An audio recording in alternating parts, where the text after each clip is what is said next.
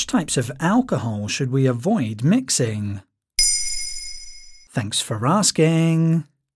During the extended holiday feasts, it's common to let loose a little, perhaps mixing different kinds of alcohol. You might start out with a glass of champagne, then move to wine or beer, and end your meal with a digestif. That's despite the widespread belief that combining alcohol types can worsen the unpleasant aftermath of a hangover and all the symptoms that brings, like nausea, headaches, dehydration, vomiting, palpitations, and dizziness. First of all, it's important to note that ethanol, the molecule found in all alcoholic drinks, gets partly expelled through urine, sweat, and breath.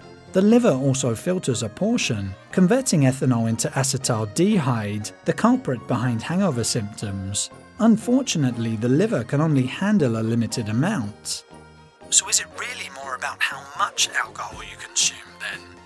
Absolutely. The intensity of the hangover correlates with the concentration of alcohol in your blood, which depends on the amount you've ingested. That holds true regardless of the type of alcohol or mixtures you've had. It's the blood alcohol level that matters most.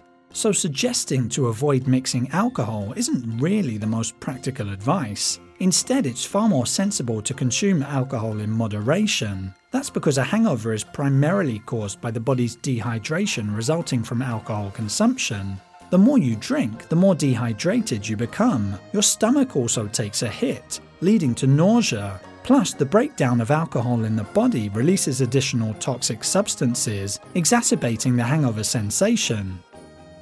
What are these other substances? Certain drinks like whiskey, wine, or brandy contain not just ethanol, but also byproducts of alcoholic fermentation, such as methanol, which can worsen hangover symptoms. You might also have heard that the order in which you consume alcoholic drinks can affect how you feel the next day. For example, having beer before wine, or vice versa.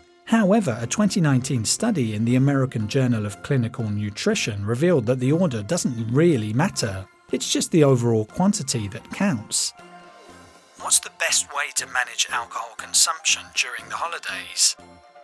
The key is to drink slowly, eat while drinking, and remember to intersperse with water or non alcoholic beverages. Setting a predefined limit on the number of drinks you're going to have, or even abstaining altogether, is a sensible approach. Lastly, consider asking a trustworthy person who's present to also keep their alcohol intake as low as yours, creating a mutual support system.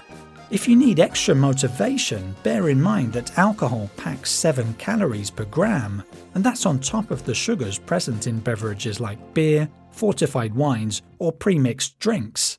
If you realize you've had a bit too much, remember that only time can help your body fend off the effects of alcohol, with roughly an hour and a half needed to eliminate each drink consumed.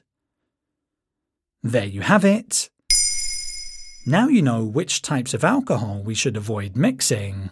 In under three minutes, we answer your questions and help you understand the true meaning behind the trends, concepts, and acronyms that are making headlines. Listen along and you will really know for sure.